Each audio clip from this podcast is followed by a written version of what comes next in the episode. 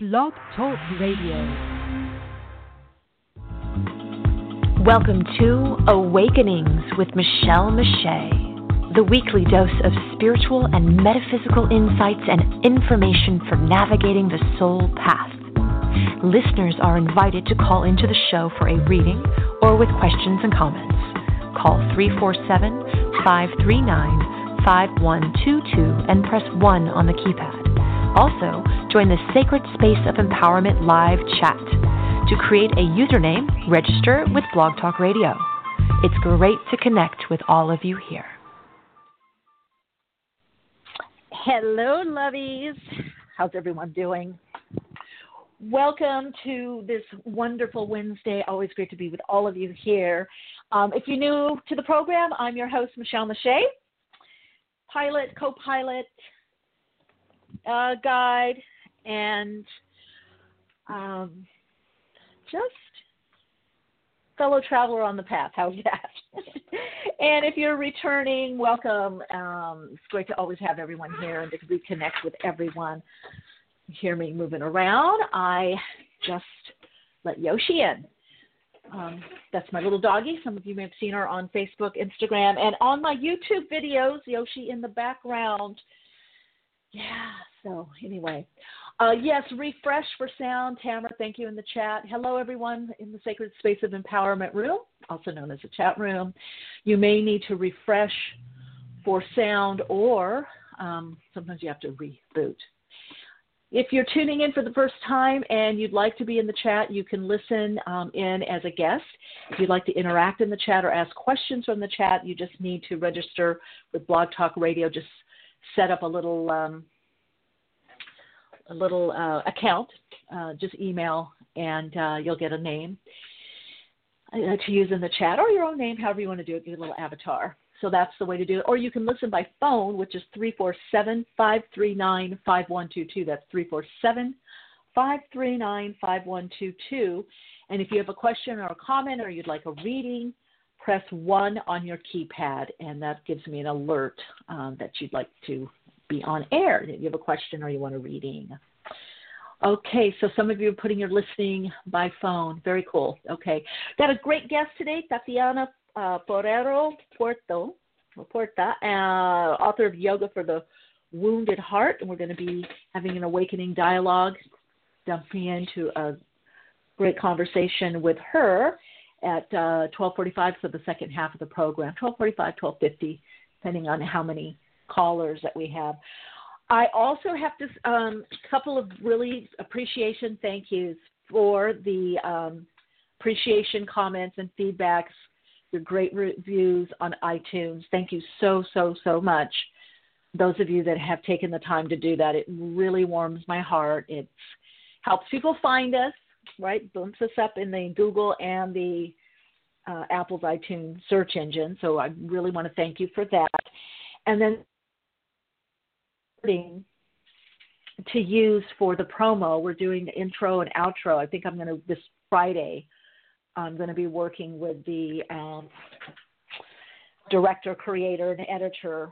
Um, but we've got oh my gosh, we've got some great, great sound bites, and oh, got to give props out to my friend uh, Danielle White, Diva Danielle oh, meditation teacher. She's been tuning in to do learning how to do readings, really opening. Uh, amazing DJ as well, very creative video and audio editor. And I got to tell you that so far the rough cut that she did of the intro.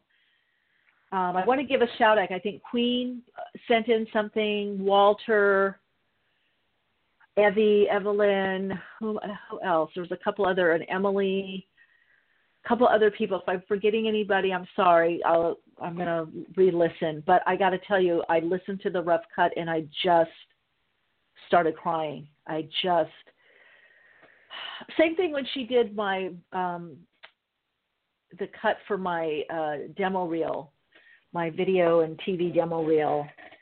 She did a cut of, of awakenings and me talking to people and answering questions and just you know what we do here ah, she just captured the heart, the heart and soul of awakenings, and you could just feel this energy just being transmitted, just being communicated, and it, it really just touched me so much. And all your light, you know, you could really hear those of you that submitted your own recording. And some of them, she's just taking a sentence or two. I think some of them I'm actually going to even put on the website. It's just so beautiful. I really, you know, I really should play it at some point. Well, you'll hear it when it's done, but I want to remind everyone, I had to remind myself, just how beautiful and amazing you are. And that all the inner work, all your good intentions, all your heart opening, all your heartbreak to heart opening is so felt within the universe. I've been so getting that. I had a conversation this morning with a dear friend, and I'm like, wow, this is no joke. The stuff that, you know, collectively that we're going through and how it's affecting us individually.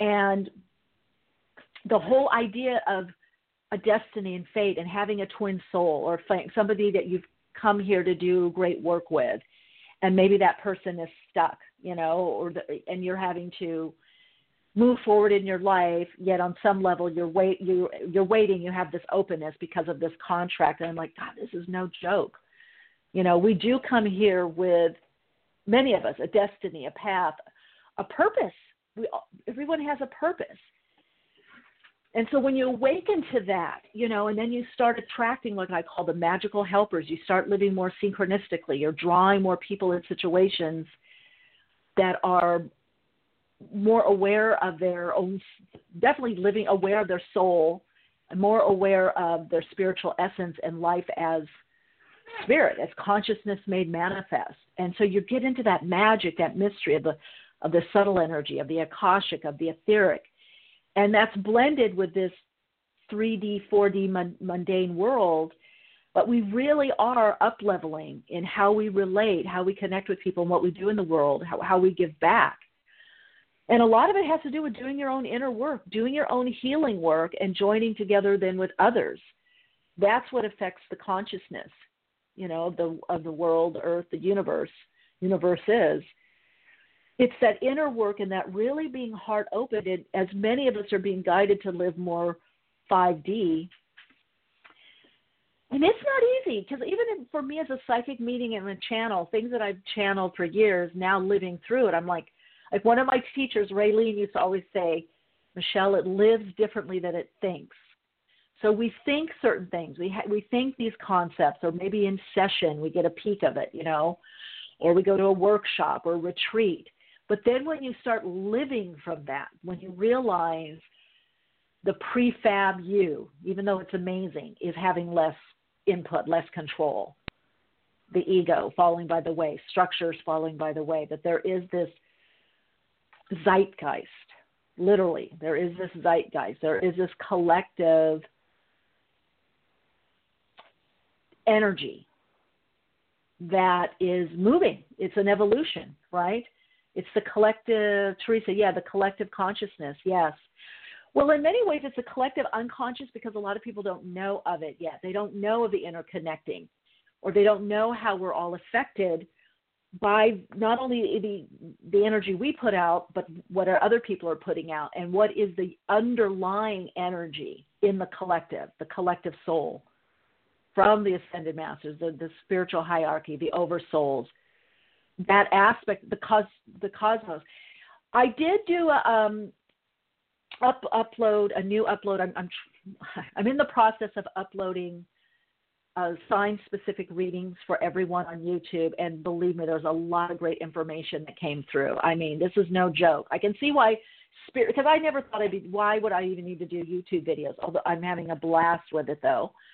Um, but I did recently, last night, I did upload a video with a, a, an overview of what's happening with everybody uh, from the standpoint of the esoteric and etheric, what's happening on the Akashic, and how we're getting this updating and upleveling in our relationships and what we're drawn to. And it is that next level of awakening, which I'm galactic awakening. And it's so interesting how I spoke of this galactic awakening a few weeks ago this is one of the things I feel like with this podcast and also me being part of the community, even though I'm not interacting as much, uh, of the readers on YouTube, we're getting a lot of the same information. Now, I'd asked my guys a month ago, and you guys heard me talk about this. It's been probably a month, maybe more. Like this awakening is different. What the heck is going on? This is beyond spirit or the idea of spiritual. This is really living, you know, heartbreak to be heart open. This is really living interconnected. It, it's a it's different. I couldn't quite describe it. And we had some guests on. I want to see that they talked about Maitreya. Tamara, you usually remember who the guest names. I remember the content, but the names boop, can kind of go out of my head. But anyway, because I asked them, and then she, she said, "Well, living as soul beings," which was kind of what I was getting. That is the the galactic. How we interface with the whole cosmos. So recognizing we are that planet, we are that sun, we are that moon. There is a macro and micro aspect to us, and we're connecting more to the macro. So after I had received that information from my guides and channeler, I'm like, okay, it's called Galactic. I can see it. It's about the cosmos. Then I, Tamara, I, I can't remember their name either. It's this man and a woman.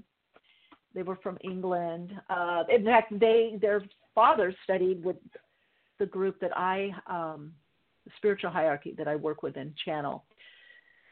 So that was a synchronicity there. And those are these people. Um, when I lived in England, these are the old time esoteric. These are the real deal people, the real deal esotericists, spiritualists. And I studied at White Eagle Lodge, uh, Lucis Trust. I, I studied with them with the spiritual hierarchy. Doing, I mean, these people.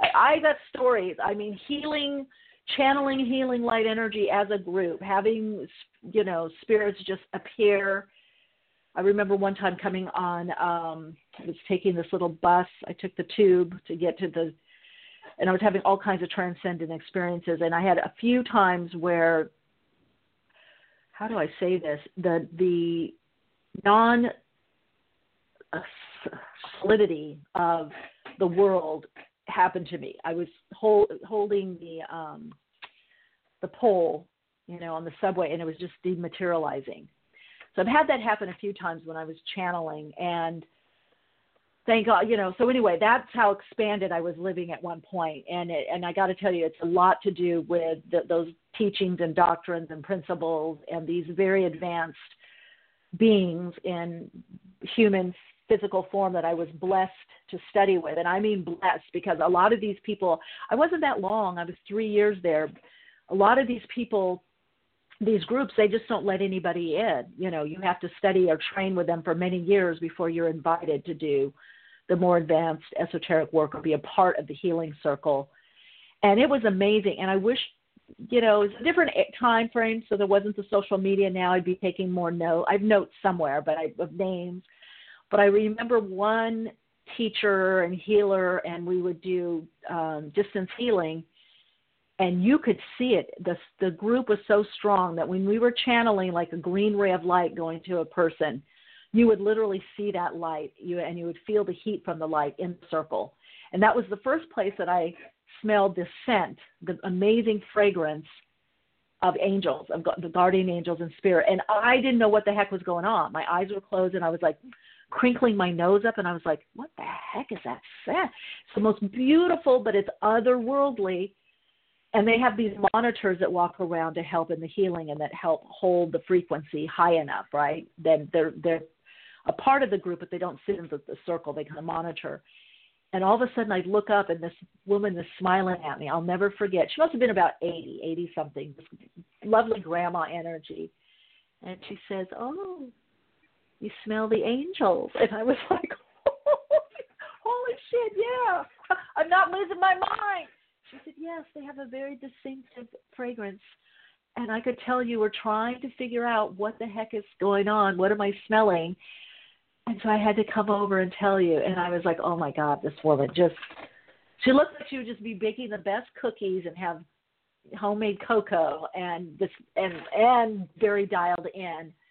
Um, oh, here it was where she talked about the emergence of Maitreya and the hierarchy with Felicity Elliott and Julian Cream. And that was a few weeks ago, four weeks ago. So I just looked at. So I feel like that's what um, we're meant to do right now is and my guys kept saying you know the social media the the and this was back in the 90s when i was channeling this that the internet the internet and they were showing a lot of visuals of um satellites that we're all these satellites. There's mainframe like satellites. If you ever see like diagrams of satellites like for your whatever phone or direct tv or whatever you have what kind of you know cable whatever there's big a big satellite. So you could say that source or that's our soul pod or the spiritual hierarchy. It's the the aspect of it that is still in group right and those are bigger satellites beaming us but we're beaming. So we're like these little satellite stations mini stations like you have in alaska or whatever. And people are getting more aware of that that we're beaming this frequency. You know we're beaming our own individual frequency but there's an aspect of our individual frequency that corresponds to the collective and what's needed in the in the mainstream consciousness and the consciousness of earth. So there's this beaming you know back and forth this and we're becoming more aware of this and what better medium to do this is through the internet or ethernet it's faster than books that's why podcasts that's why the youtube videos and when as I'm watching these videos, I'm I'm getting these confirmations. I'm like, many of us are saying the same thing. So we're from the same soul wave, you know, maybe same soul tribe as well or soul group, but definitely from the same soul wave. And I want to say to everyone, it is the call to. I mean, we're being.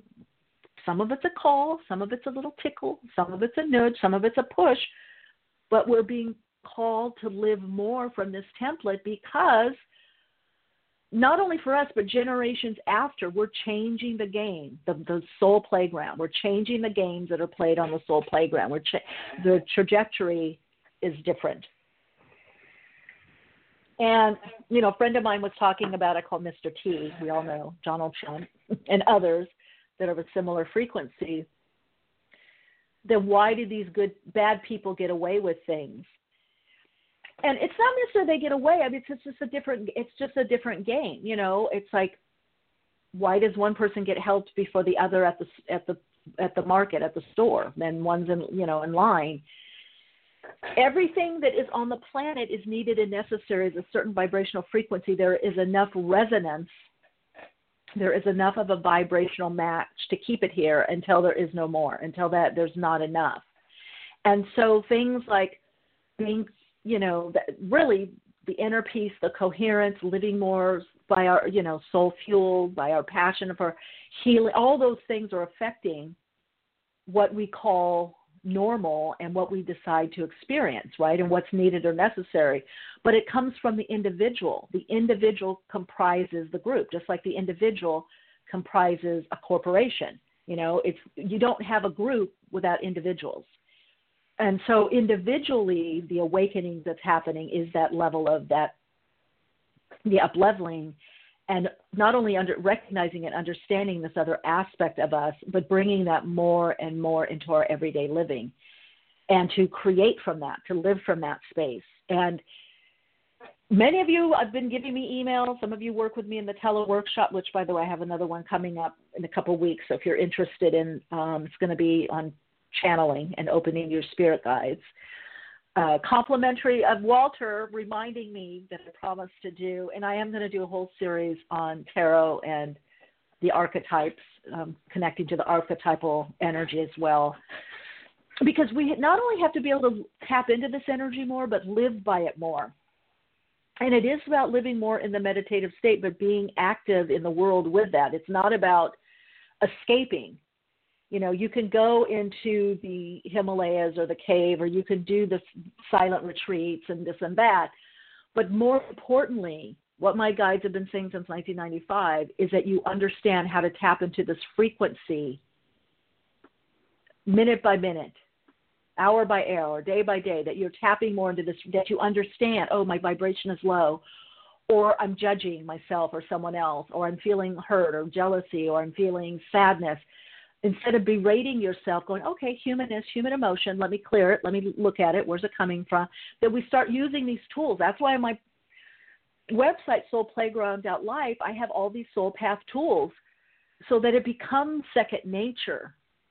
So we don't play out the separation game, the blame game anymore, you know, or as much as possible. You know, again, you know, the Native Americans, the the the doctrine that, that goes through that seven generations, and all indigenous cultures say this. It's not just about us. It's about who and what comes after us. What are we leaving behind?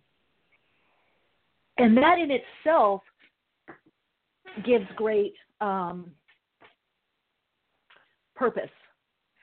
And that's not about perfection. You know, I get this because I work, you know, a lot of times with parents and certain things will come up and I'll say, look, I see what works and doesn't work. Okay, it's it's better to not be in a health, you know, to to be out of a non-healthy relationship than stay just for the children because we're modeling. We're modeling to each other and we model to our children what is acceptable or what is love. So better to heal that or move on and create something more cohesively and or make sure that those children know this is not about you or your fault and help them cope with it. So the days of pushing things under the carpet or just oh they're too young, they won't remember, they don't know or it'll be fine, you know, are really are really ending. You know, it's a whole new level of awareness or consciousness. Anyway, someone was asking me yesterday also about the president and I said, "Look, right now, in a way, the worst of the worst is being highlighted, but it's a small part. It's 18 to 22 percent, maybe 25 percent of the population or of the cells within our system. Remember, years ago, we had Dr. Bruce Lipton on the show, and he was talking about how we're creator cells in the world, in the universe, each and every one of us. And we have these creator cells within us. It's the same, again, the micro and the macro. And within these cells, there are cells that can turn into certain ailments or disease or cancer, or they could be cells that turn into intuition or upleveling. It just depends what we nurture, what we feed, right? That's that body mind link that's there. I just saw him on something the other day uh, where, you know, he was really talking about how, you know, we our DNA, like our brain, is, is, is moldable what we put in, what we decide. And so that does put us more in that magic and the mystery, and we have to look at things that are questionable or that we don't quite understand, but we're, we're a part of. And we may not know why something works, why there's a connection, why we feel an interconnection to something or someone, why we are receiving a certain message. Down the road or in research or science or reflection, we'll get it. But in the moment, it's the intuitive it's coming through from the intuitive and it's coming through being a receptive being open so a lot of the deeper shadow we're doing a lot of shadow work and especially these eclipses that we had in the last few years brought up the shadow especially last year when we had you know venus and scorpio looking at the depths you know with neptune and pisces delusion, illusion, but it's also about higher frequency of love and spirituality. And we have some aspects this year, some trines and sextiles with the, specifically the earth signs and water about being more esoteric, more psychic, more spiritual, but grounding it to the earth, like with that when Uranus goes back into Taurus.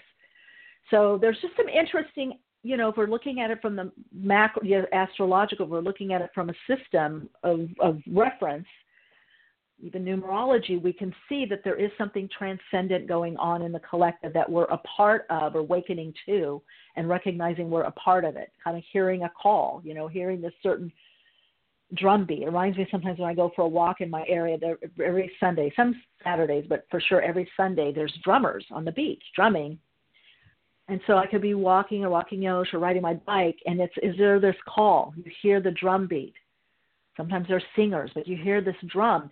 Do you go and are you hearing that drum beat?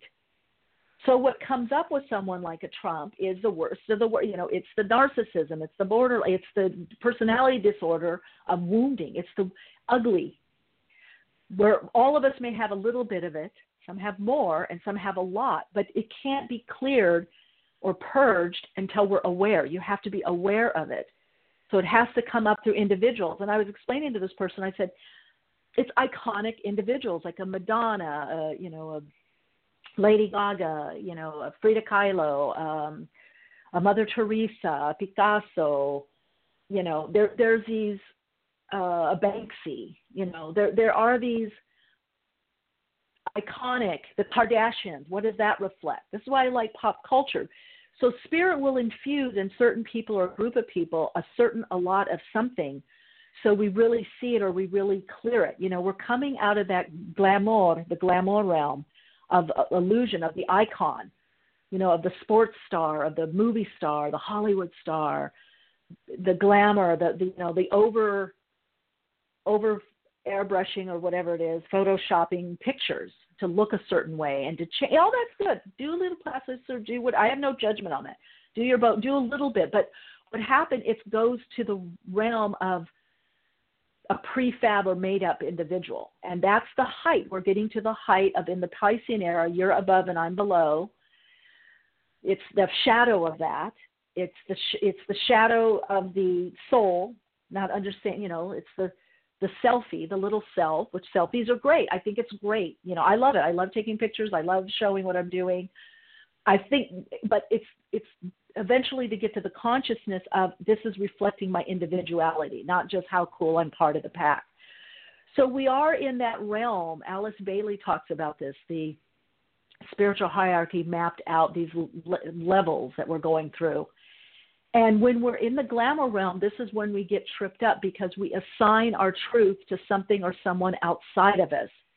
We're no longer checking in with ourselves or getting confirmation. We're, you know, we're listening to things blindly.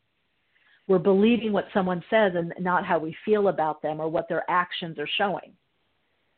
You know, I always say anybody that has a gold toilet doesn't have, you know, if you looked at like the video of Trump, you know, uh, in, and his record of what, and again, I'm not judging him or blaming, but it's just what is what is. It's a good example, or like we had Imelda Marcos or other people, you know, that abuse power because they feel disempowered. They're people, the only people that bully, they've been bullied, they feel less than. They're not stepping into their power or empowerment.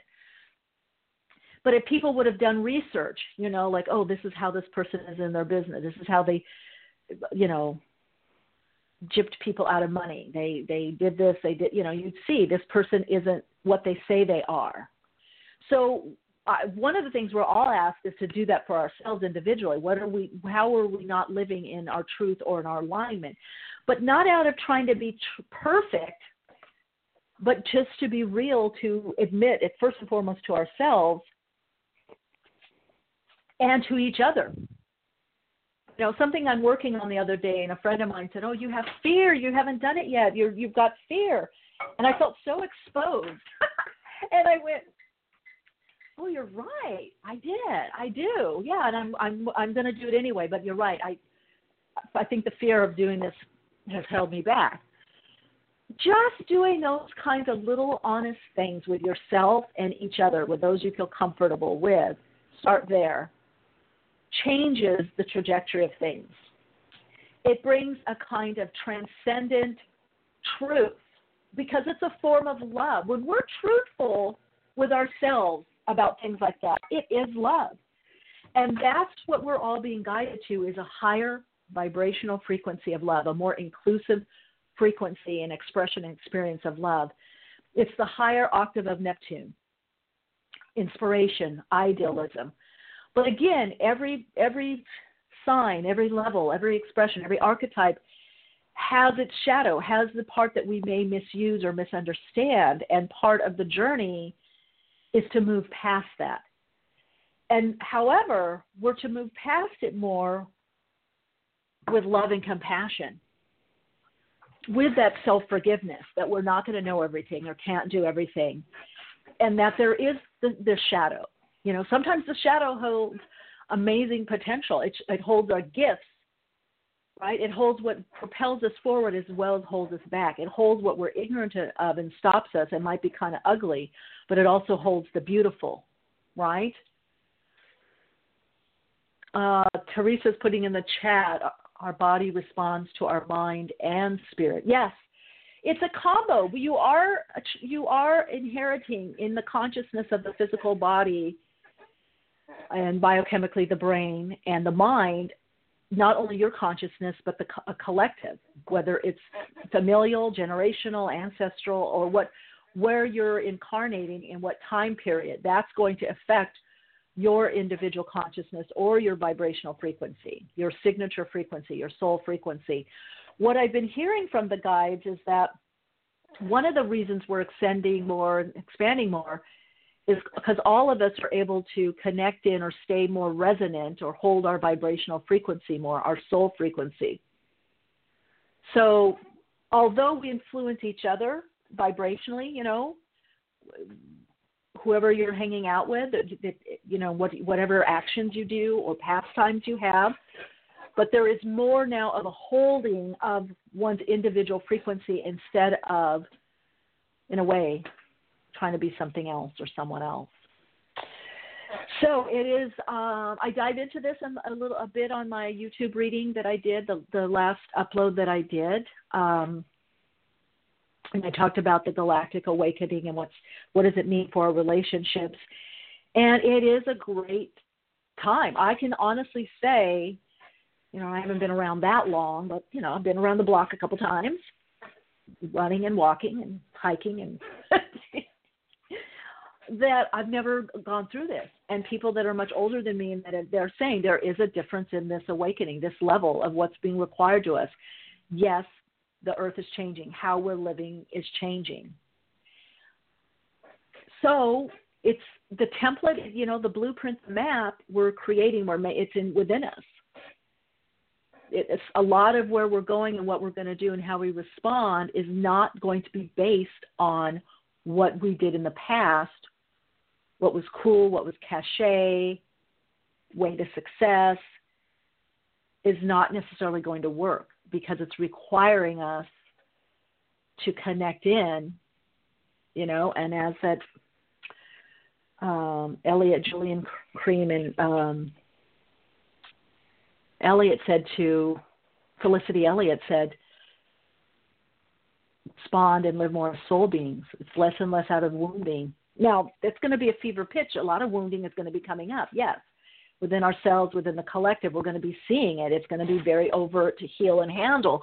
But there are enough of us that are not living from the wounding as much, very little, very, very, very, very little. Okay? Tamara, what'd she put? Practice perpetual presence as much as possible. Yes, it's connecting to the presence. It's real the innate intelligence of the universe or universes. There's a mediating intelligence. We have to get in the right zone to mediate the 3D world, 3, 4D world, if we're looking at the, from a standpoint of physics. We, we have to mediate. We have to align to that, and then we connect into that innate intelligence. We're that one, one with everything and everyone, where we're understanding. Tamara saying you can feel when people are doing that. They're in the zone. Yes, you can feel it more. I did a post on Instagram. I shared about this, my connecting with this wonderful woman in, you know, at the Soho House, um, little beach house in Malibu. And it was, and she, I was guided there. She was guided. There was this magical moment, and there's more of those. And she's the one that shared with, you know, we were talking about synchronicity and I said, Yeah, they're getting more and more normal. And she said, Yeah, they're normal if you're paying attention. So it's this great pay attention. Pay attention. It's not going to come. It might come from my words or somebody's words in the chat or somebody you hear. It can come from a YouTube channel or video, something someone says. But it's going to come not by someone trying to tell you it's going to be a oops it's going to be a phrase it's going to be a word it's going to be something you got in a dream or uh, just a knowing a flash flash of insight a word a phrase. You know that woman that connected with me at soho house she said i heard this my friend left and i heard go downstairs go downstairs and she said i went downstairs and i looked around. I said nope why am i here? I should go home. I'm looking around. Nope nope.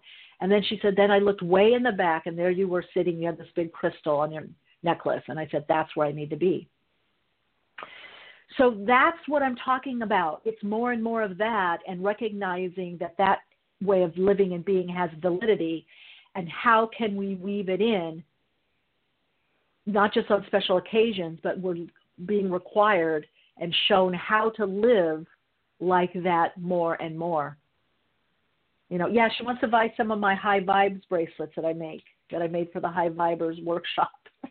she saw them, and I'm like, okay, you know. So it was interesting because um, I want to get those out there to more people. So being guided, and we don't always know where it's going, but but again, and I get it. I like to know. I'm kind of mad right now. There's some things that are happening that are very slow for me, and also I don't know. I've been given some pieces, some glimpses, and I can't see yet for my people, my friends clients that I'm tuning in for, my accuracy is like you know 100%, and the timing is right. And I'm like, okay, okay, what about me? but I, I this part of the path. There's a lot to do with trust and faith. Next level, next level of faith and trust, and to then be able to write about what I'm going through, and on the other end, the confirmations that will be there uh, Tamara, and keep asking. You will be shown. Yeah, I've been shown. I've been given crumbs, just crumbs. I want a whole cake. I want a slice of cake. I want a slice of knowing. All right, everyone. Uh, on that note, if you'd like to call in, that number is 347 539 5122. I'm going to be uh, tuning in. Let's just see who we have on online. Let's get to our first caller here. Hello, you're live on Awakenings with Michele Meiche. Welcome to the program. Hello. Hello. You're on air. Hello. Hi. And this who is is Jennifer. this? Um, Jennifer. Hey, Jennifer. Welcome. Jennifer. I did a reading with you in October. Oh. Cool. Hello. Hello. Yeah, I'm here. I'm listening. so, um, I know we talked about like um, possible job opportunities for me since I'm in school. And um, okay. right now I'm on an interview, and I know you talked about possibly like Arkansas, so that's where I'm at now. So I don't oh, know. so if you did like, move there? Not yet. oh, but this is the job. Um, I'm on the interview process now. So I'm actually oh, here okay. in Arkansas. Yeah. So I didn't know whether or not is this the right place or should I still be looking in Arkansas or Hmm, that's interesting. Now, but did you go there and look? Are you there now? Because I feel it's around Yes, I'm here now. strongly. Yes. Oh, no wonder. Okay, because I'm like, okay, I feel you're there already, or you're very strongly there. There's a connection. Um, now, how far is that also from Atlanta? Because I feel you're going to move around a little bit. I don't know if that's family or friends or traveling. I see you in a car a lot. Um, I think I probably I can see myself because my family lives in Memphis, so I probably will be traveling a lot back and forth. Oh, maybe that's what it Um. Okay, because I see road yeah. trip. That's why I hear road, and I see you back and forth, yeah, back and and I forth, think and oh, I got to get up. Okay, well, a lot of road, and then I can hear, oh, I've got class, so I got to get back, but I'll come back. Yeah, so it looks like that's a good base for you. I feel. Um, Okay. I don't feel Okay. you want to. Yeah, I feel like you want to be close to your family, but some separation. hmm Yeah. So it's staying in Arkansas. Yeah, and I feel work around you also. Yes, yes, that's um, Right. What I'm looking, yeah, the company that I'm, they brought me here to do the interview is to, actually tomorrow, so, um, yeah, that's why. Yeah, well, I feel I do So- feel um, wor- yeah, I feel work around you, and I do feel school. So you're on the right path, right track, definitely, Okay. Definitely. So the company Yeah. would be good for me to work. Would they be a good company to work for? Yeah, I feel you're stabilizing. It seems like in February, so the jobs should be coming pretty quickly. By the way. Awesome. Yeah, it's all kind of coming together. March, April, May, boom, coming together. But you should be Yeah, that's what I receiving some like. confirm. Is that okay? You should be receiving some confirmation, some phone call about the the job. It shows job offer. Awesome. All right, Jennifer. Well, good to connect. Reconnect. Yes, thank you. You're welcome. Bye. Hi, you're on air. Hello. You're live. Hello? Yep, you're on air. Hi. Hi.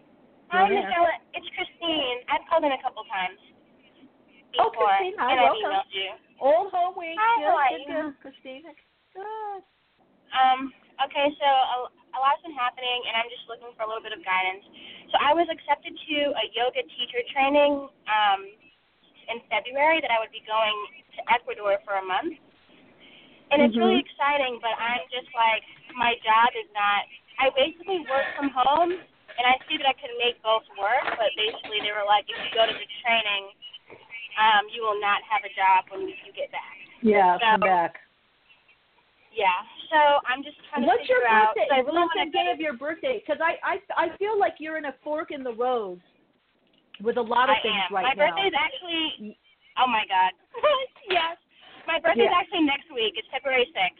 That's why February sixth. Okay, because Yeah. um sixth. Yeah. six. Okay. Aquarius. Let's see. Um. Aquarius. Yeah. Okay. Yeah, you are definitely you're going to have to choose, and it's kind of like choosing your lifestyle right now. How do you decide to live and taking some risks or chances? I feel whatever you do, everything will be brought back to you that you need. Yeah, you're going into Okay. 4711. Yeah, you're going into like kind of hopes, dreams, wishes. It's a lot to do with big changes, highlighting also relationships. Um, but I feel like here fork in the road. So yeah, if you go on this trip or you go, it's it's going to change not only where you work but how you work, Okay. right? Yeah. Right. And so, So because if I, Yeah. the thing is with the job is if I don't have, I'm like worried financially that I shouldn't go if I don't have this job. But I'm like, should I just trust that it'll all work out? Because like also the job that I have, I'm not trying to do this for the rest of my life, so I don't want to go I know. because of this one job. You know? right. So I just feel like, but then I'm also like, since it's yoga, like that's something that I can do forever, and that I, because I do want to hold space and teach people to do it. But ultimately, Mhm. my career, I want to, I want it to be in production. So I don't want me going to this training to deter that either. So it's just like, But see, that's the fork. But that's the fork in the road. What do you really want? And that's what a lot of us are getting right now. Is what do we really want? Whether it's in a relationship or lifestyle, it's bigger. Like it's like the trajectory of things that you have potentially to put in motion are a lot bigger. There's a lot more juice, so to speak, than what we had before. So your your mission is what's what do you really want to do? What's the direction of you that you want? What kind of lifestyle do you want? And follow that. yeah, There's a lot of Okay. little things that come up. I have friends that are travel or do things, and I'm like, oh, I'm building this or I'm redoing this. Or a couple of years ago, a friend of mine wanted me to go to Burning Man, and I I was like, no, I don't feel it. And I ended up like shooting like two or three television pilots at the time, and I did, and then I did this Mhm. online. Um, I got interviewed on something. So, you know, you just at some point have to say, what is it for me? And no one can answer that but you, right? And it has to do with Yeah. going following your heart. So if you're feeling an opening in the chest area, if you're feeling more of a heart opening and you're feeling more of life force energy, then it's a better decision for you. If you're feeling a collapsing of the energy or more fear, then it's there's a different kind of fear. There's Yeah. a fear that's a like a dread. Like sometimes Yeah, even when I do on camera, fear- I can feel fear, but I want to do it. So there's a difference between there's a different type of fear when you're just learning something or starting something new. Right. Well, because my fear is very practical. My fear, because I'm okay with walking away from this job. I've I've made peace with that. My fear is very practical. My fear is, can I pursue this and still do everything I want to do, and can I afford it? That's my only fear. Because if I if money were not an option, I would be there. You know, and it feels good to think about me being in Ecuador to do this. Um, it's just very uh, it's very material fear. Yeah. Well, I've had that too. But see, the higher self is never going to have you do something that jeopardizes. I mean, even when I left my my TV show and modeling. I'd left everything to go study and retrain. I had a safety net. So there always is, even if it's a rickety safety net, there's always something there. I can't answer Yeah. because I feel like it has to do with your intuition. I feel like you're not sure about what it is you really want to do. I, I don't know that it's the production. Otherwise, you wouldn't go on the trip. If you really wanted to be in production, that's what you would stay and do. Well, I don't have. Well, the job that I'm leaving is not production. Oh, okay. Well then, Yeah. yeah, there's No, your answer The there. job I'm leaving is Yeah. is, is, is it's it's a sales job Ah, okay. that that that Well, I you can that get I have that. to support myself. That I that Right. I, that was just like an in between job to support myself. Well, I, here's what I can tell you. enjoy- It's Whatever. Okay, whatever change you're doing is going to be changing the trajectory of your life. It's at a major crossroads. So if you leave, you're probably going to have to get a different job and then start putting the energy towards maybe doing yoga on the side while you're getting production jobs. Because you're the cycle that you're moving into um, is Christine is a lot about it's big changes. It's what everybody went through last year collectively. Now you have your own individual. So so yeah, so the material so go towards what you're feeling is the more energy, the most life enhancing, the more exciting. But just know you're gonna I feel you get back, you'll be fine. You might have to build back up. You know, Yeah. you know you may be you may be juggling but i feel like why this is happening to you it's to push you to go in that new direction Yeah. what they call I it just- I so you don't so you don't Yeah, dilly dally at the in. crossroads yeah Right. well there you and go I have to decide like Well. today. And yeah, it's a lot There of like personal development and growth while I'm there, and that's important to me. Um, it's Yeah. just the I'm just worried about the material, but yeah, you're right. well don't worry Uh, about the material have a have a concern for it but anytime we're doing big changes there's usually a drop in the material and the emotional you know and then it and then it comes back up it evens out. But you're being pushed to kind of follow your inner guidance.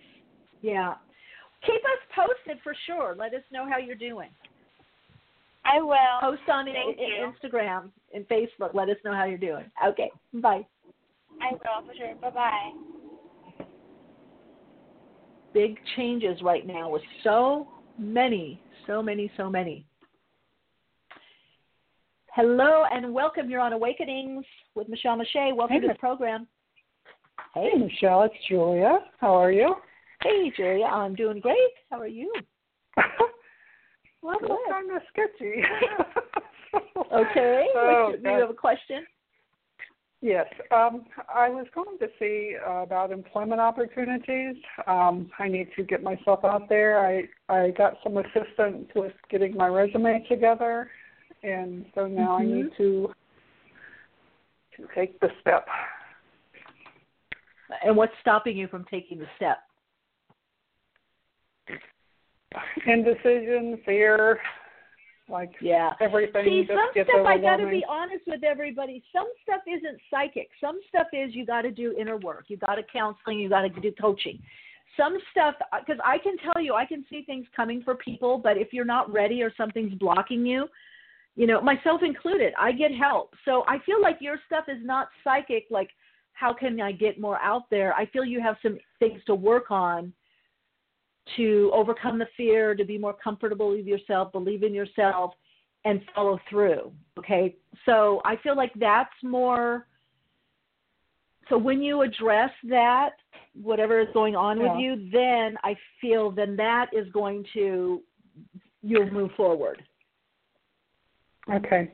Yeah, I mean, I did Right? have the private session with you, but I guess there's more to do. Well, Oh. you, you did do a session with me. Well, if you did a, well, Yeah. probably just did a setup session. Yeah. So there's probably you know inner work, homework, growth work. You know, I don't remember because you know confession, but um, yeah. So that I can't. You know, it's like when I was doing hosting and people were like, I really want to be a host, but they couldn't read the teleprompter. They went and did 10 weeks of teleprompter. You know what I mean? Or they go to acting class. So that when there when something is more mental, emotional, healing helps, affirmations help, but you have to address whatever the issue is subconsciously that's holding one back. And that's what I feel with you, Julia. It feels it's very much on the mental emotional realm. Whatever's going on, there's a there is a self-imposed block there is what I'm hearing. Okay. Believe me, if there was a magic pill, I would have taken uh, uh, my friends and I and colleagues. We would have all done it. Or if, or if somebody said, yeah. "Streak down the beach for five miles, run nude," I would have done it already. I would have dye your hair platinum blonde and cut it off. And if you do that by one year, you'll have everything you want and you'll be over all your fear. Everybody would do it, but it just it doesn't work that way. Just like you know, eating healthy or you know, you somebody wants a different version of body, you know, they have to go they go to the gym or they work out. It doesn't happen immediately. You know, there's a base that has to be built up. That's that's because we're on the physical plane. That there's a requiring of persistent effort. Things just don't um yeah, they don't they and when they do happen like in a like a wow out of nowhere, it's usually because the what precipitated the the work or pre- inner work that precipitated. All right, sweetie. I hope that helps. I hope that gives some clarity. But that's what I'm seeing. I feel like you're stopping you. That's why I asked you the question. What's stopping? I feel like it's it's it's some, something going on with you that you're stopping your this fear of going forward that has to be addressed. Okay. All righty. Well, thank you okay. so much. Bye bye. Big hug. Mm, bye bye.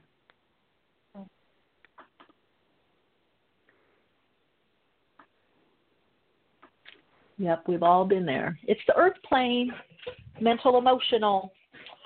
All right, it is that time for our awakening dialogue, and uh, we have with us today Tatiana Forero Puerta. And she's originally from Bogota, Colombia. She's a graduate of Stanford and New York universities. She's the author of Yoga for the Wounded Heart, a journey, philosophy, and practice of healing emotional pain. Woo! Boy, do we need that. So good to have her on the program. Hi, Tatiana. Welcome. Hi, Michele. Thank you so much for having me. Oh, absolutely. Boy, your book is so timely right now because so much um, heartbreak to break through, you know, for heart, you know, to break through. There's so much more awareness now of the emotional body and emotional pain, and not like in years past, people wanting to avoid that or run do a spiritual bypass and uh, avoid that area. Um, and you're diving right into it. Right, and it's uh, right just like you said two seconds ago. We are on the physical plane, and that does require yeah. us to to um, you know really learn how to work with what's here.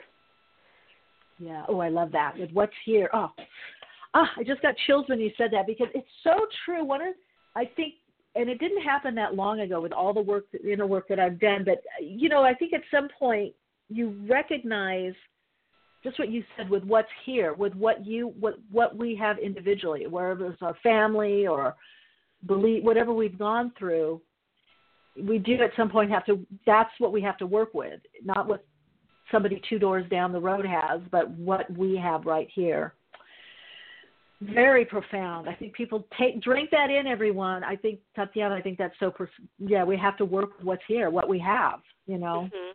And everybody has something slightly different but the the other sign of the other side of that coin is that while everyone's wounds um, are different types of wounds, we all know what the experience of having a wounded heart is for the most part. Mm-hmm. Um, you know, I mean, we've all experienced suffering.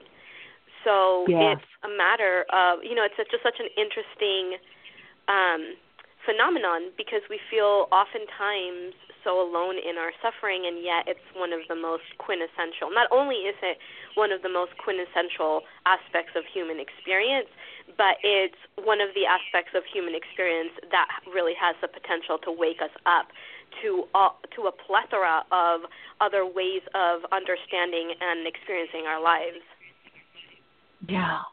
And it seems to bring um Tamara's putting that me too chills, work with what's here. Yeah, in the chat room. She's Yeah, it seems to be that um there is more of a focus and I, I'm hearing more, you know, not that it wasn't in years past, but there seems to be more of this echo of this compassion for self and forgiveness and taking the time to be with the emotional pain and not push it away.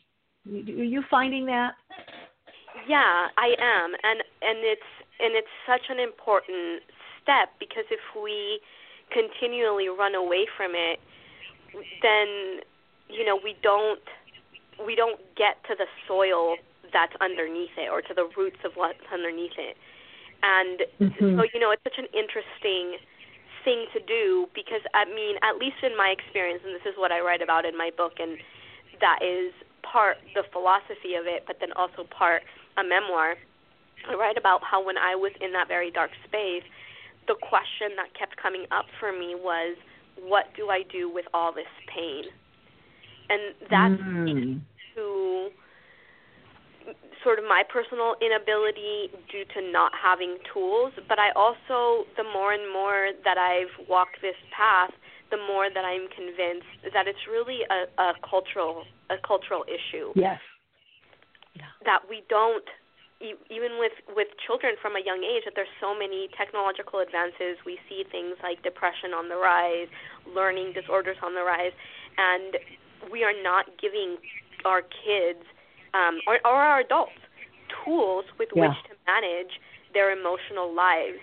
Um, so that's that's really a lot of my work now is helping people mm. become empowered through being through having tools, right? Um, yeah. That those tools then give you insight. So it's all about what do we do with this pain? it's not just sitting there. We, it's a lot less scary if we have tools to work with it. So if you think about, for example, um, uh, a captain of a ship, right? A, a novice right. sees the waves and becomes afraid, but a master captain, it's like a challenge. Like, okay, let's see how I'm going hmm. to how I'm going to ride this wave. And so the more capacity we have, the more tools that we have, the the way that the journey feels for us, the quality of it that begins to change because we have more capacity right mm-hmm. but if we mm-hmm. if we don't know mm-hmm. like i didn't know you know i didn't know that we could we, that we even could work with what was here i didn't even know where to look mm-hmm. um so that's well there's not uh, a lot of people putting it out there i mean yeah everybody wants, especially I feel in the spiritual or self help, self development community. It's just now, the last few years, people are starting to talk about emotions or emotional wounding or healing or clearing emotionally or you know taking care of. It seemed that there was this bypass into the mental plane, beliefs, affirmations, or just mm-hmm. work out. You know, kind of right, and all of that is fairly new. Mhm. Yeah, and so I feel like it's as a definitely individually, but as a collectively, it's something that if we're going to up level or have more meaningful relationships with ourselves and with others, and in general in the workplace, we do have to start looking at, as you're saying, and understanding these wounds and working with what's there. Um, getting you know, awakening people to this aspect of that, and you know, I want to get your take on this too, Tatiana, because it's it seems that one of the reasons a lot of people don't like to look at that because it's looked at as something bad or wrong or less than. Like there's a some kind of deficit or deficiency to have an emotional side. Mm-hmm. right. Well i mean i would say that that we all have it and whether or not we are aware of it that's a different question right. Um, okay, that's good. And, and and it's also I think a shift a shift of paradigm as you very aptly pointed out. You know that there that there has been a shift. Um, but if you look at prior previous generations where it was about you know grit your teeth and push right through, mm-hmm. um, what we have is an unawareness of unawareness mm. and an inability inability to have compassion for ourselves and for others And the question really becomes like, what kind of lives do we want to have? Do we want to feel? And Mm-hmm. and you know, listening to your callers and in your show, how it's all about get being having the ability to connect with ourselves, Mhm. with our situ, with our circumstances, with our lives, with other people. That doesn't happen by creating walls inside of ourselves. That actually Mm. happens by removing all the walls. Mhm. What is a good from what your path, you know, your experience and then helping others, what is a good place to start? I love what you say with the walls. You know, what is a good place to start for people especially that are in pain or confusion to me, which is a type of pain, but something is going on, heartache, heartbreak, pain, and perhaps they're having difficulty with it. Yeah. I think honestly that it depends on the degree of the wound, right? If somebody Okay. is in a place where they're having, you know, in the Sanskrit, and I talk about it in the book, there's like the lowercase dukkha or like a lowercase kind of like, ah, something isn't right. I'm not happy with my life. I have, you know, that Mhm. that uneasiness as opposed Mhm. to trauma. And I've worked with people all over that spectrum. Um, but from where, from the sort of lineage that I come from and from the work that I do, I think that pretty much regardless, it's really important to have guidance. Um, and that's Mm. another aspect of this work Yeah. that I think is so beautiful. And I start my book off with a quote from Ram, da- Ram Dass when he says, "We're all here to walk each other home." Um, Mm. I, I'm a big Yeah. proponent of the community practice. And, you know, I go around the country teaching my Yoga for the Wounded Heart workshop. And I've done it in community centers and yoga, um, yoga schools and yoga, um, in yoga schools. I've done it at universities. And every single time it's that ability to, to, um, to be with each other that wakes something up, up inside us. So I do think that having some form of guidance um, in at number one would be guidance, and the guidance would be in number two, which is cultivating some form of con- contemplative practice, whether that's Mhm. yoga movement, whether that's tai chi, whether that's meditation. Um, I think one of the toughest parts for somebody who is brand new to this conversation is finding which tool best suits. But once you Yeah. find it, once you find a practice that speaks to your heart or to your and or to your body, then it becomes easier because it actually becomes fun almost um, and explorative. Mhm. But for me, I think that having a a teacher that can a teacher or a guide that can really help in the establishment of a practice. Um, to me, those things are pretty critical. Mhm. Now, Tatiana, we have a question in the chat from Tamara. How does this work or your work work with yoga? And your book is yeah through yeah through yoga. So okay, that's a great wound. question. Yeah. So one of the things that I write about is that, um, well, first of all, my in my entire book there isn't a single yoga pose. so in in some So ways that can sound of yoga, misleading. I'm sorry. Yeah. Not to me because uh, yoga as a true yogini, yoga is it's so far encompassing, right? With that union or that oneness, that coming together. Absolutely. I call yoga for the mind, right? So yes, you Right, can jump into that as well. so the the third chapter of the book is entitled "Yoga Isn't Yoga," and and what I mean by that is yoga isn't isn't you know Lululemon butt hugging pants. It Yeah. isn't downward facing dog. You know, it isn't standing on your hands. That said, all those are tools that can help us lead to that experience.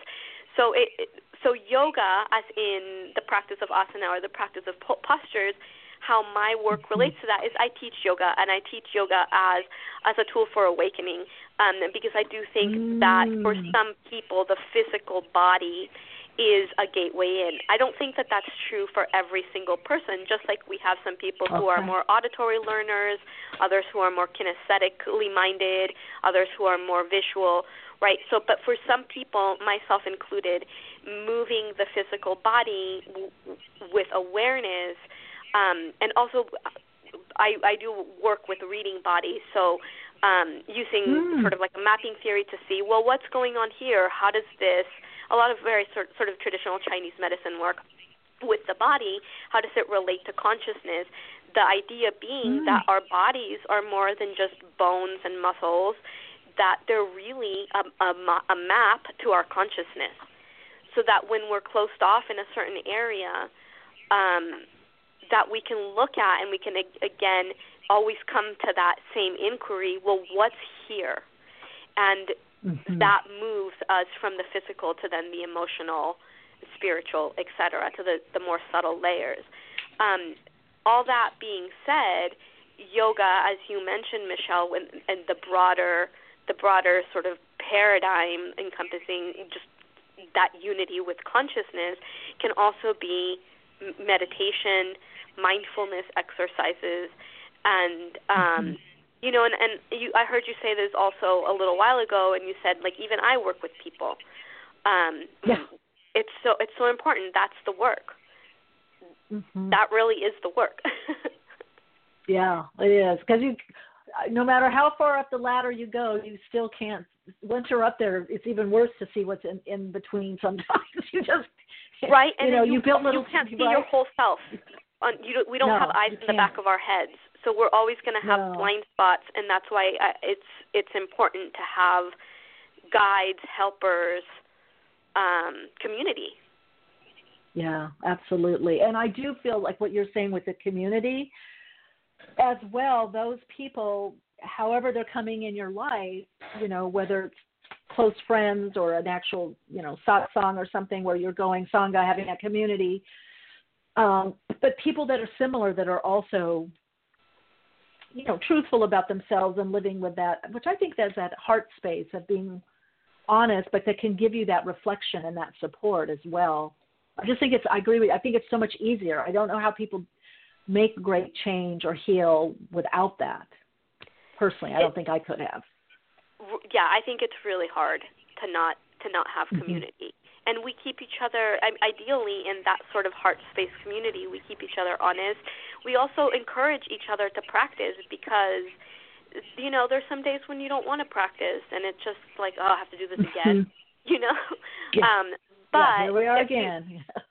that's that's the that's the gem. Is that it's that repetition. Mm-hmm. and it's so interesting because when you actually look at healing from the physiological perspective and the neurobiological perspective it we w- one of the things that alter our um, stress response which is what keeps us sort of locked into trauma um, in the brain uh, is the repetition of these mindful practices and it's not that you do it once or twice is that you keep coming back and as a result the stress response and your cerebral cortex gets activated and you're able to have this really embodied um, connectivity which leads way to greater insight Mm. Love that. Now I don't again I feel like a lot of times what gets missed is that to embody something you have to go through it. You have there there's a process and what you're talking about is working with the body or anchoring it um, within the body. It just can't stay as a mental concept or something that's we've intellectualized. You know, it's one of my teachers says they dropping down, dropping in, dropping Mhm. into it, you know. It's um right right Now, And every time we do you, that- your, go ahead. Every time. Oh, sorry. I was just going to say that every time Yeah. we do that, we come at it from a slightly different perspective because we're not exactly who we were yesterday. So that's Mm, really mhm. another gem of the path, of the path of practice, is that it's ever growing and ever deepening because our circumstances are constantly in flux. hmm And do you find for yourself, or in with working with people, that there's maybe main tools and then we add to, or do you feel that's keeping with a few tools, or is it having a variety? What what would your thought be on that and suggestion? Oh, you know, I love this question so much because I don't think that there's a clear answer for it. because mm-hmm, everybody mm-hmm. is so different, you know. Um, mm-hmm. and the only thing that I can say in regards to that is that I do think that there's something to be said for having one or two tools that you have practiced for that you eventually master, that you've done for okay. years. So I can speak mm-hmm. to my own personal practice. I have one meditation practice that I've done the exact same thing every every single day for the last I don't know, maybe like 10 years. Um and mm-hmm. it never ever changes. And then I also allow myself to have some time to experiment and try new modalities and try new things and see how how those fit knowing that everything works until it doesn't work and so I really like to play with that with sort of holding the mm-hmm. polarities um of one thing is great and different tools are mm-hmm. also great because that's really what this mm-hmm. Reality is it's a it's a both and reality rather than a yeah this not this yeah, or either or. Yeah, I kind of very similar. I have a couple things that are go to, and, and certain meditations are one, and then there's certain other modalities or different practitioners I've, you know, will use or try to see. Um, but there is something kind of confirming because if you've been doing something a long time, I, I don't know, puts you in that place, but it also you can't really fool yourself because you know, you know, it's like an old friend, you know, it's, it's right somehow how, right. I don't know how to explain right. that. But no, I think that's there. such a beautiful way of talking about it because I I do think that our practices become our our friends, and that's that mm-hmm. developing. Our, I mean, I think that that's not only developing a relationship with ourselves, but that's like also re- developing our relationship with life and how we how you know we come to see how we make meaning and how we shift our making of meaning and it's it can be real it can be so playful and um mm. you know and sweet and and right. it can also be um very healing and it can be legitimately difficult mhm but when you have that practice you stick to it you, you follow through right which i think mm-hmm. is so amazing and meaningful. You you just you trust it. You trust it. Right, and you know the Greeks have you know, the Greeks had different words for love, and one of their concepts of love was love that is developed over years and years and years of commitment. That's a different type of love than than say love for a friend, love Mm. for one's child, love for the beloved, um, or even Mhm. love that um that's sort of like if you fall in love, right? Um, and it's it can be that way also with our practices that there is something that a well sustained practice over a number of years can give us that a practice that's very brand new or sort of dipping our toe in or trying different things.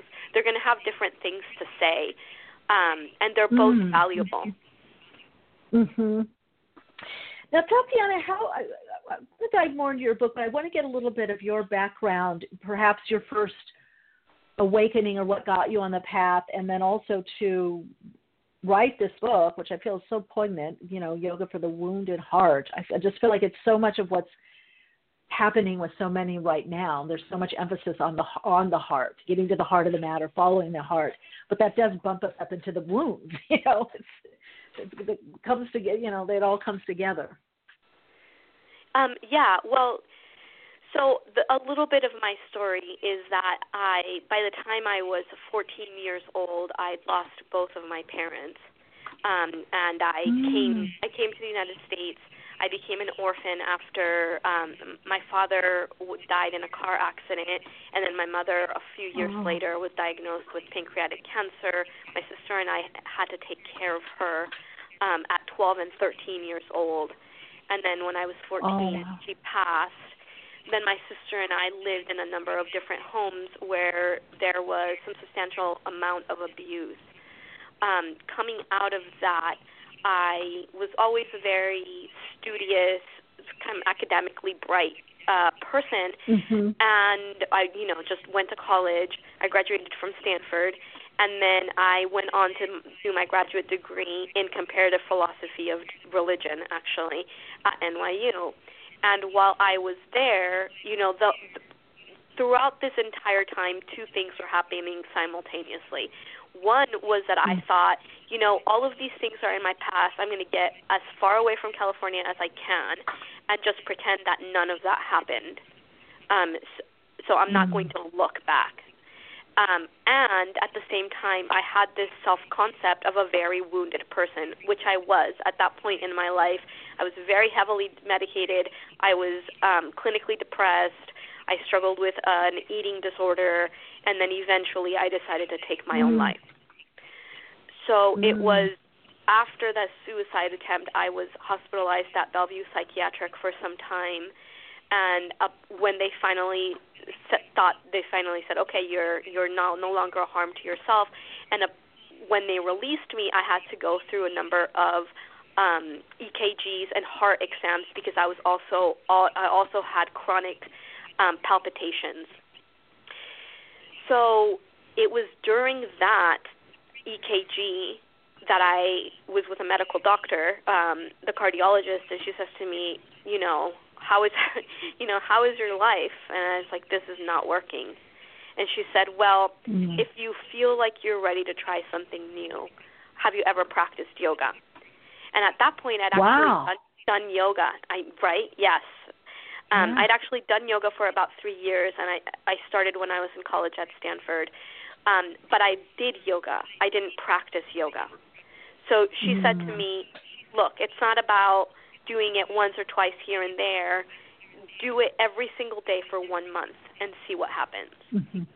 And I was really mm-hmm. at a mm. place where where that you know I was ready for anything. Um, and so I came out of the hospital and I met my first teacher, who incidentally said to me, "You can come and study with me, um, and be here, and this can be essentially your home, so long as you come every single day for a year."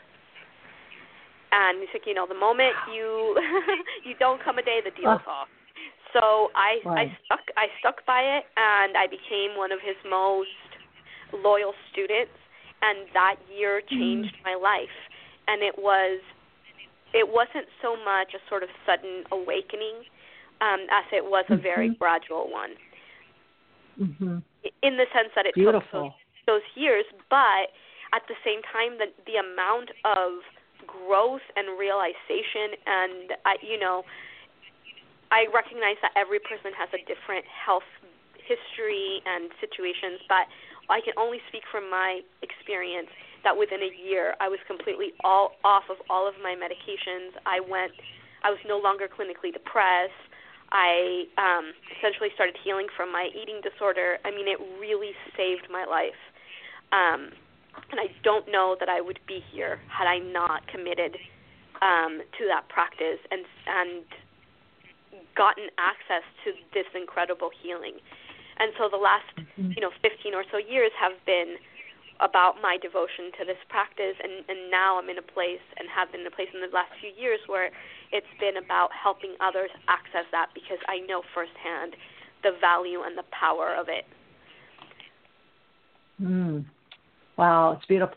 And it sounds like you somehow just knew. You followed your intuition also that this is I'm being helped here. This is the di- direction, you know.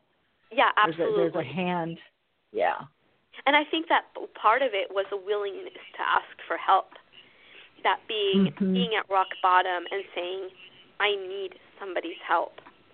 Um, that mm-hmm. that was really the first step in the right direction for me. Mm-hmm powerful. Well, one of my teachers used to always say, even the mystical, the transcendent, the synchronicities. He was always like, but you you had to ask for that. You have to pray. You have to ask, and then it comes. It seems like it's magic, but you've been asking for it. You know, you've been putting right. it out if there. If we're so not willing, then it can't it can't arrive quite in the same way because we won't be we won't be fully there to meet it. Mm. Oh, I love that. Yeah. I guess there is this meeting, this by what you're sharing, this meeting of our experience or what we need. We have to, you know, what does that meeting the universe halfway? We have to step out. We have to open the door. We have to go out. We have to um, put it out there, but meet it. Be open.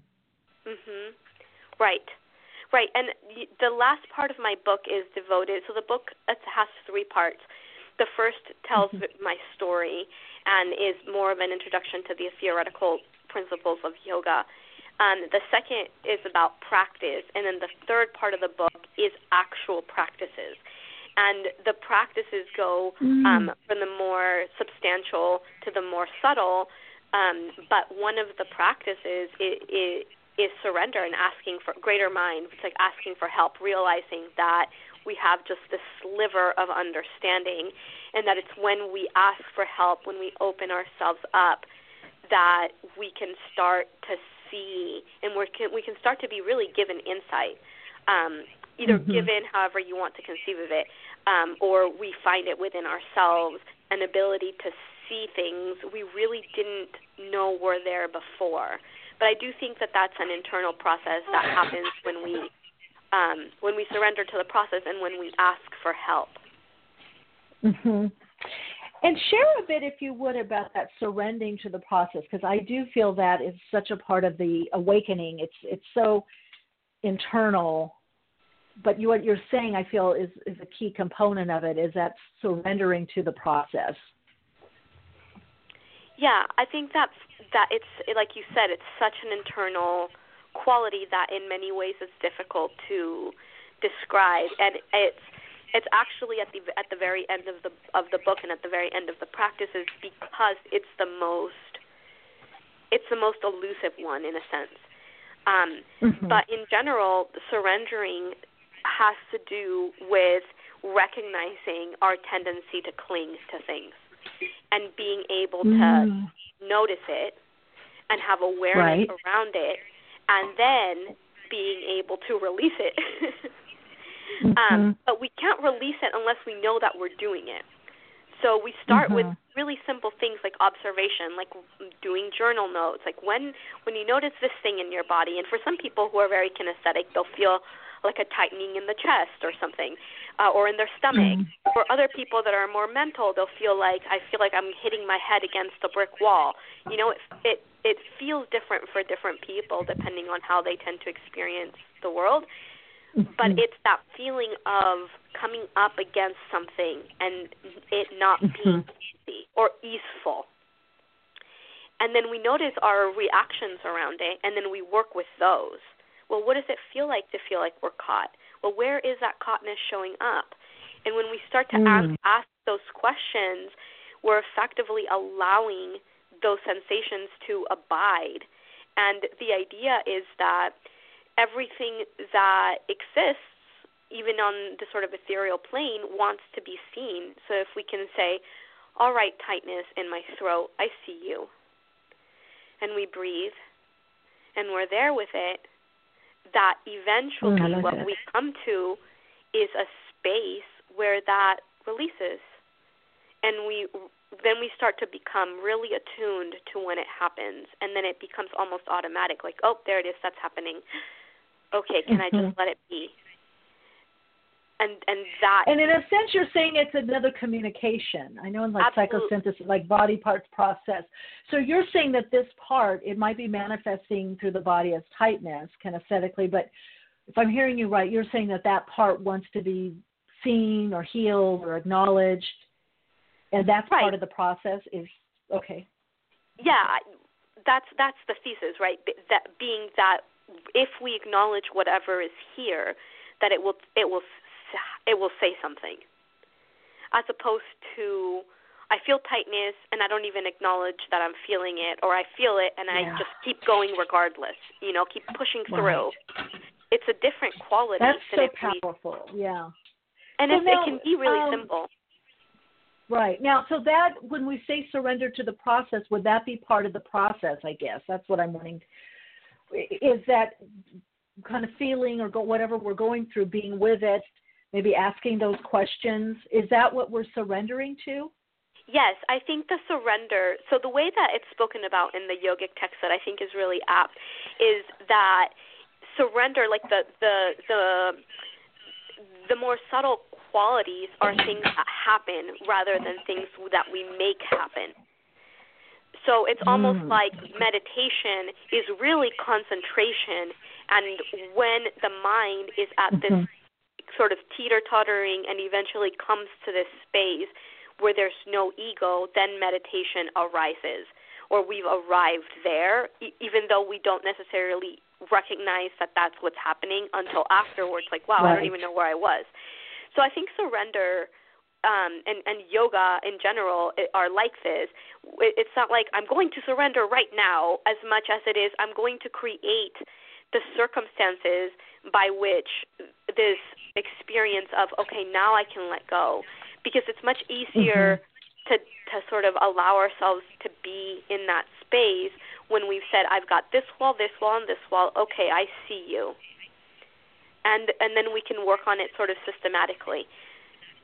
Mm-hmm. All that said, I think this is just one path, one way of doing it. And right. um, I'm a very intellectual, you know, coming from the academy, a very, very mm-hmm. sort of type A person, and this way is was the way in for me.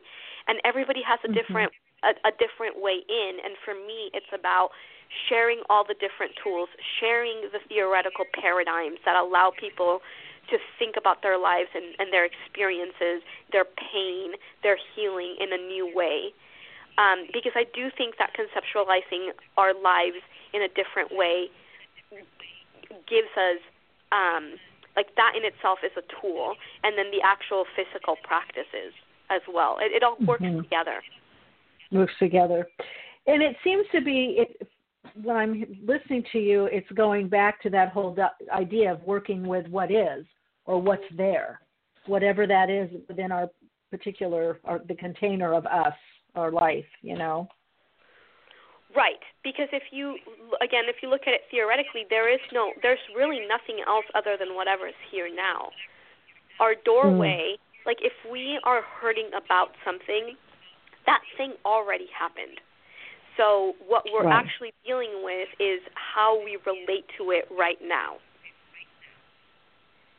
Mm, and so it's actually how we relate. Yeah, it's actually yeah, how relate we relate to it right to it. now. Mm-hmm. So the doorway to anything is present because that's where the current reaction to it is. And so that's mm-hmm. why it's it's it, that's really the mantra or that's really the heart of it is working with whatever is arising right now. Mm-hmm. And you know, my teacher has this saying that I love so much, and she says, um, "We wouldn't grieve, we wouldn't hurt unless we loved."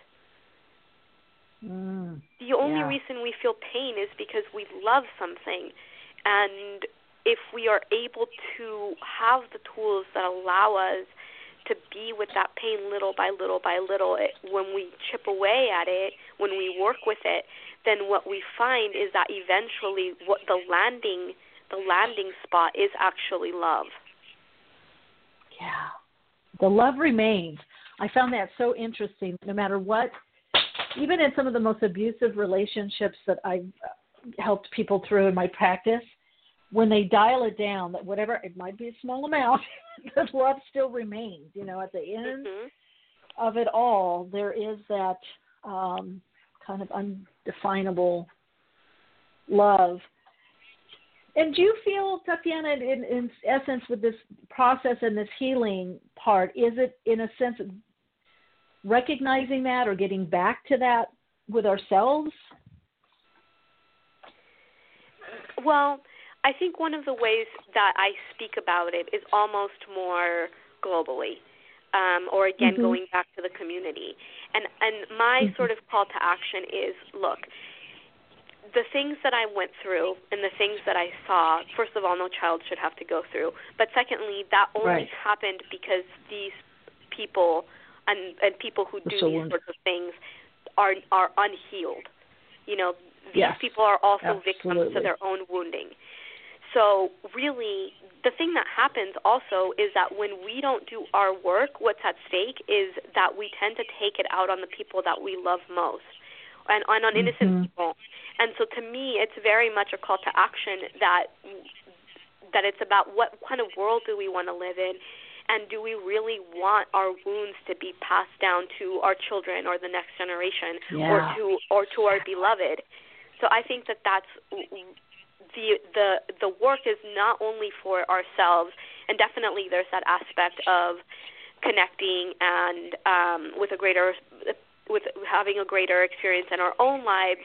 But I do think that we being in the world is an important thing, and how we are with one another, especially at a time like like now, um, where there's so much um, disarray, emotional disarray, that it's really mm-hmm. about how we relate to one another is going to really change, and how we probably relate to the planet, how we relate to all of it. That's also external. So it's the way that I sort of envision it in my mind is kind of almost as the internal and the external have this almost like a figure eight um, relationship symbiosis. And as we mm. heal one, we heal the other, and it's that's that's the infinity for as long as we are in this in this we're playing this particular chess game, you know, of the physical mm-hmm. embodiment. So well put. Oh, Tatiana, we're winding out of time now. Um, where, how can people reach you? Yeah, I am very reachable through my website, okay. uh, yoga yogaforthewoundedheart.com. Okay, perfect. And of course, your book is Yoga for the Wounded Heart: A Journey, Philosophy, and Practice. Right. Of healing Available emotional. Books are sold. and healing emotional pain. Okay. And healing emotional pain. All right, Tatiana, thank you so much. I've just thoroughly enjoyed this conversation. I've uh, gotten so much myself insights, and I know our listeners have as well. So thank you so much for taking time to be on the program. Michele, thank you so much. Such an honor. Thank you. Take good care. Till next time. All right, everyone. So that was Tatiana Forero Puerta and uh, her book that we were diving uh, into, um, amazing, amazing book, is Yoga for the Wounded Heart, a journey, philosophy, and practice of healing emotional pain. Uh, Lantern Books, you can find it Amazon, and of course her uh, website is yogaforthewoundedheart.com. Oh, everyone, thanks so much for being here. As always, it's great to connect with all of you and with such insight. Thank you, those that called in as well, and those of you that are in the chat. Some great questions and insights in the chat as well. And of course, those of you, the majority that listen to Awakenings are by the archives or the various podcast platforms. So you're with us, maybe not in real time, but in time you are with us. So appreciate all of you um, as well. And uh, find me, connect further on Facebook, Twitter, and Instagram, and of course, I, like I had said earlier, if you're just getting listening to the show now, I did upload some new videos uh, on my YouTube channel. And uh, feel free to comment. Let me know how you're doing. Share. And you can share in the Awakenings group page, community page. We've had some really great posts of just some deeper work that people have been doing, con- people connecting more to their creativity. It's been very inspirational um, to read uh, what many of you have been posting.